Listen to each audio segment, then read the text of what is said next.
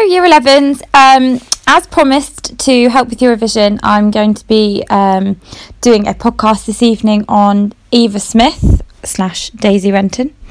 Um, so what I'm going to do is I'm going to give an overview of the character, and then I'm going to talk a little in a little bit more detail how um, her relationship between the other members of the cast.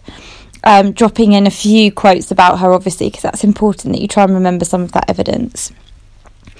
Um, your essay question is looking uh, is this week is looking at Eva Smith, so what I'm saying should be quite helpful, um, although obviously um, it won't be structured in the essay format that you want to do with your language analysis, writer's methods, et cetera.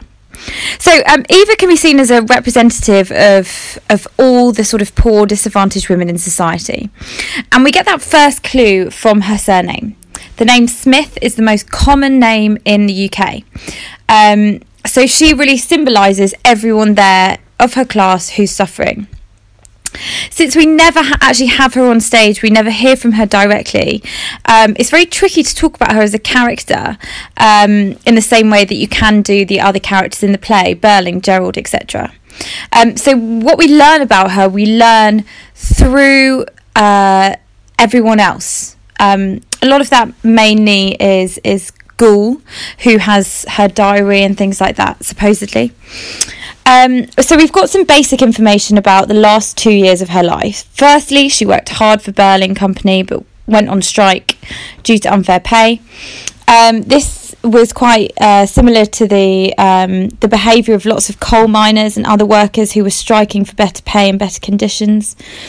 Um, and Mister Birling himself even admits that that she was actually a good worker, um, which goes to show really how unfair the society was there, that um, she was still completely um, irrelevant for him, even though he admits she was good.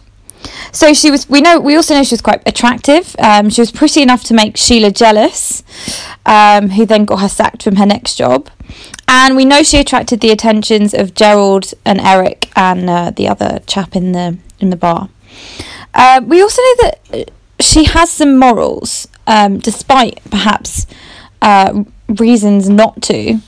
Um, so he kind of, Priestley really juxtaposes her with the Birling family, who at the start of the play don't seem to have any morals at all. Um, you know, Eva refuses to marry er- Eric and refuses money from him when she finds out it's stolen. She's strong and courageous where she demands um, for a pay rise. Um, but be careful not to talk about um, when sh- the, the scene in the film where he offers her a promotion um and she turns it down. That's that doesn't that doesn't happen. So be careful, okay? Don't don't be too um, don't be too faithful to the film.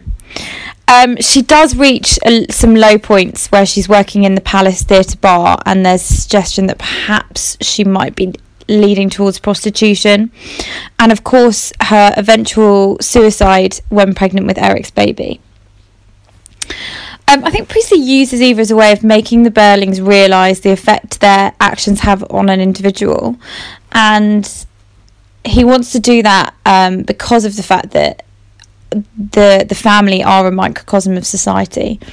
So I've talked about this quite a lot, and it, what that what that phrase means is that Priestley uses this as a, a, one of his methods to show um, on a small scale um, what he thinks or, or um, about things on a much bigger scale. So he uses this Birling family, he uses Eva Smith and the treatment that they give of Eva to represent what was really happening in the U K, um, in particular at the time when it's set, obviously much earlier than when it's written. And he obviously is using that as a warning. He doesn't want things to go back to that. Um... So by making them realise the effects their actions have on an individual, I guess it's kind of hopeful that they will t- treat people better. We don't really even know if Eva Smith and Daisy Renton are the same person. Um, and we don't know whether the inspector has pictures of different girls, and this is his, his way of sort of tricking the family. Um, he he fiercely controls the situation um, and, and is very strict, um, doesn't let Gerald have a look at the image, um, and he says that he likes to use this line of questioning. Remember that w- your reference to the text can be talking about specific things like that. You don't need to necessarily know loads of quotes off by heart. ultimately it's completely irrelevant, um, because it doesn't matter whether the actions were done to the same person or not. They're still to blame for their actions. So we do doubt who Eva is and whether or not she could be multiple people, whether she's actually committed suicide. It's not really the point of his story. Um, his story is not about just the tragic death of one young girl. It's, it's a message of social responsibility. Um, and it doesn't matter who that person is, male, female, rich or poor. Everyone should be treated fairly and with respect. Overall, Eva can be seen as a victim of other people's selfishness. And we're going to go, as I said, into a bit more detail of how she affects the other characters. I'm really sorry, my dog is barking in the background, so let me just pause. Sorry, I'm back. Um, so, um, some of the ways in which she's described. She's described um, as a pretty girl. She's described um, pretty, lively girl who never did anybody no harm. But she died in misery and agony, hating life. So that's part of um, what the inspector says. Um, when he's he, he's using lots of emotive words there, misery and agony, which really juxtaposes how she obviously is considered to be pretty and warm-hearted. Um, we know that she drank some disinfectant uh, and again died after several hours of agony.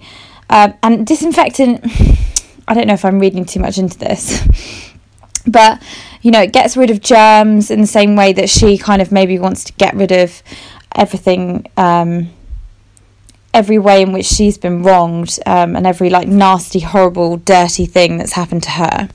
That could be just me being an English teacher, uh, but that might be a nice little symbol. Um, and then also when we when we hear the inspector and, and Sheila talking about this famous quote, uh, you know, the the one that you must all remember, the fire and blood and anguish. She really represents that in the way that she goes out. And it also foreshadows, um, obviously, the war. There's lots of things that you can talk about there. Now, the name, I've already talked about Smith, but then Eva um, is like Eve, which, again, is like the the original woman. Um, and so this just does kind of go to show how she is a symbol of, of women in society. The Smith gives us the, the working class aspect, but then the name, woman, that, you know, she is the original woman, um, just goes to show how she kind of is representing them all there. So we talk about Eva and Mister Birling first. Um, some quotes he said, "I told the girl to clear out." So we've got use of girl and clear out here in that quote. Um, shows how unimportant. Um, she's very low down on this hierarchy, you know, barely um, blips on a blip on his radar.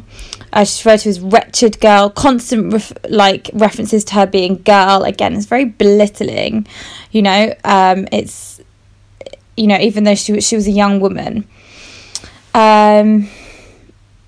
Later on, after she uh, after she's been sacked, she stopped being Eva Smith. This is when she takes the name of Daisy Renton. And um, Inspector Goole says, perhaps she'd had enough of it. So this name change um, might foreshadow the eventual suicide as well. Just this like um, exhaustion, this need to change identity, need to stop being this person. Um. So Eva and Sheila then, uh, and then we've got quote on, so that after two months, dot, dot, dot, she was feeling desperate. Um, and she was very desperate uh, uh, when after her, after she sacked from Millwoods. Um, Sheila, of course, is one of the characters that feels really, really guilty for what she does to Eva, uh, which... is is really nice. And I think on some level it's almost like woman to woman, um she can understand her situation a lot more. And obviously we've got the the the youth and the fact that the younger generation were were meant to be that that hope um for the future that Priestley's trying to say. So how Eva then uh relates with Gerald. Uh, well, we've got this quote, she decided she might as well try another kind of life. Um, and this is sort of a euphemism for the fact that she was reduced to considering prostitution, which would have made her feel completely worthless, but she'd, you know, been sacked from her two previous jobs and was really running out of options. We know she didn't have any family. Um, Gerald describes her as young, fresh and charming. All she wanted was to talk, a little friendliness. So those are some quotes there, ways and things that you can remember. Again, really positive, really warm descriptions. Um, and at this point, she wanted to be Daisy Renton and not Eva Smith. Um, I think she confides a lot in Gerald. Um, and she, she was grateful to him, obviously, and perhaps fell in love with him. Uh, obviously, it doesn't work out between the two, uh, and Eva is back to square one. So, Eva and Missus Birling then. When we're getting to this part of the story, we, we've obviously figured out that there's a bit of a recurring trend here, that people, everyone round this dinner table is in some way going to have something to do with this poor girl.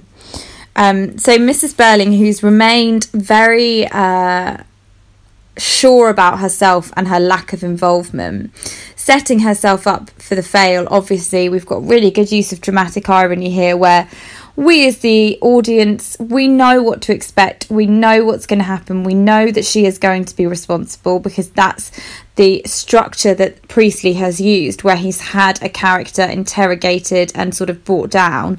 Um, so we know that's going to happen, because that's just um, that's what's happened so far. Um, but she's very adamant, um, and when she's talking, her involvement is that she doesn't give Eva any money when she really needs money, uh, because she's pregnant. And uh, funnily enough, like we've we've um, the narrative has been quite chronological so far.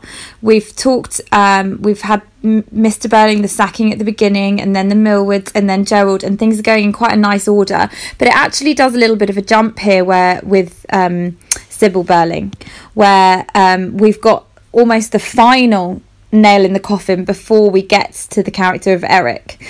Um, so, spoiler alert, although if you do not know this yet, then I'm seriously concerned. But Eric obviously impregnates Eva, and then it's at this stage where she um, has absolutely no options and goes for to try and get help from um, Sybil Birling, Missus Birling's charity.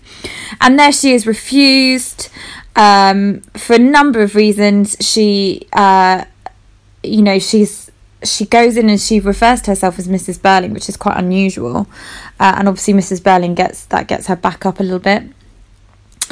Um, Eva went to the committee to ask for help when she's pregnant, and this was the last possible sort of hope for her. Um, To, the quote here is, she'd been turned out and turned down too many times. Um, she's lost hope. Um, she's really not had any luck.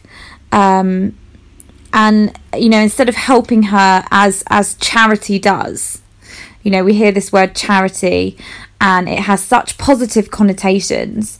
Um But in this instance, it's it's almost made so much worse, because you expect it to, to help. You expect this final little shred of hope, ray of sunshine, and because it doesn't, it makes things so much worse for her.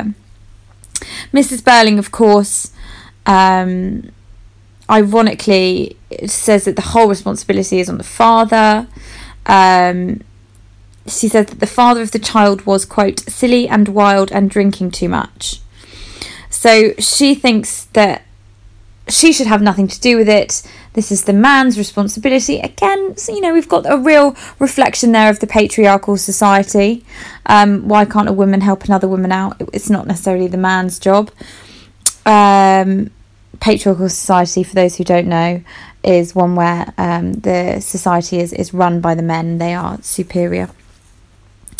So then, of course, lastly, we've, you know... Um, most of the audience and, of course, um, Sheila have guessed that uh, whilst Missus Birling is on her high horse about the man needs to take care of it, and who is this wretched, you know, um, guy that's impregnated this woman, um, and she wants nothing to do with it. Of course, that we then have um, the kind of reality of the fact that the last person to be questioned, um, the last one around the table, the irresponsible um, young son of the Birlings, Eric, is of course then the father of this baby. Um, so as I said, this is a really, really clever structure that he that he's used there, where he has where he just swaps around the last two from the chronological order, so that we get that crashing realization when Sybil realizes that her son um, is this is this reprobate that she's had her nose turned up to. Um, it's kind of quite a quite a clever way in which he's done that. Um, really puts her in her place when she's been such a bit of a cow about everything. So Eva and Eric then, um, Eva meets Eric uh, in the same Palace Bar, similar situation to Eric, to Gerald. Um, he he says that uh, he talks about their first instance um, of meeting, and it seems like it wasn't particularly a nice one. He seems like he forced himself on her. And um, Eva becomes pregnant with Eric's child. Um, he Eva there is very sensible, and actually she's a lot more sensible and mature than Eric, which I think kind of reflects how um, how different, even though they might they're probably similar ages, how different her experience, her upbringing was to him. He's been quite sheltered. Um, You know, he's faced very different challenges to certainly those that Eva would face. Obviously, he's got expectations on his shoulders and he doesn't seem to be enjoying his life an awful lot. But I don't think there's any way in which he could have grown up in the same way and grown up as fast as her. So she's a lot more sensible. She knows that she doesn't want to accept this stolen money. Um, uh, and she's really desperate. Um And sh- she was she was quite quite noble in not telling Missus Birling about the father of the child. She obviously wanted to protect him, um, when really she didn't owe him anything. So I think the audience have so many opportunities in this play to warm to this character that they never even meet, which is quite special, I think, that Priestley is able to do that. So we just have a little look at the end of the play then. Um... Each of you helped kill her. Goole lays the blame for, for her death firmly at the feet of this family. Uh, it's something called collective responsibility. And again, it's representative of, of um, social problems. She wanted to end her life. She felt she couldn't go on any longer. That's a direct quote about how she gives up in the end. And she sees death as her only option. She's already changed jobs, changed her name. Um, and then lastly, Eva Smith's gone. You can't do her any more harm, and you can't do her any good now either. But then this is where we get the real point of Priestley. Um, and it's and it's towards the end where he says, one Eva Smith has gone, but there are millions and millions and millions of Eva Smiths and John Smiths still left with us, with their lives, their hopes and fears, their suffering and chance of happiness, all intertwined with our lives, with what we think and say and do. We are responsible for each other. Okay, so you don't need to remember that whole quote, but I would like the millions and millions and millions of Eva Smiths and John Smiths still left with us, or ev- or even just the, the repetition of millions, things like that. So you don't need to remember these huge long quotes, but if you can remember the part where Goole um, recognises, you know, that this is a much bigger problem with his use of millions, um, you're, you're getting your references in there, and you're getting those um, A O two marks, which is, you know, the aim of the game. So, uh, lastly, it's about she, how she extends to society as a, as a whole. And um, some people are are aware of that. You know, Sheila has learnt her lesson, so has Eric. Um, whereas the the elder generation, their conversation is a lot more focused on public scandal um, and trying to figure out if they've actually been had. Um, she's referred to as the dead girl um, by the older generation, which kind of shows how they've missed the point completely there. Um, but on the whole, she has been a symbol for the audience.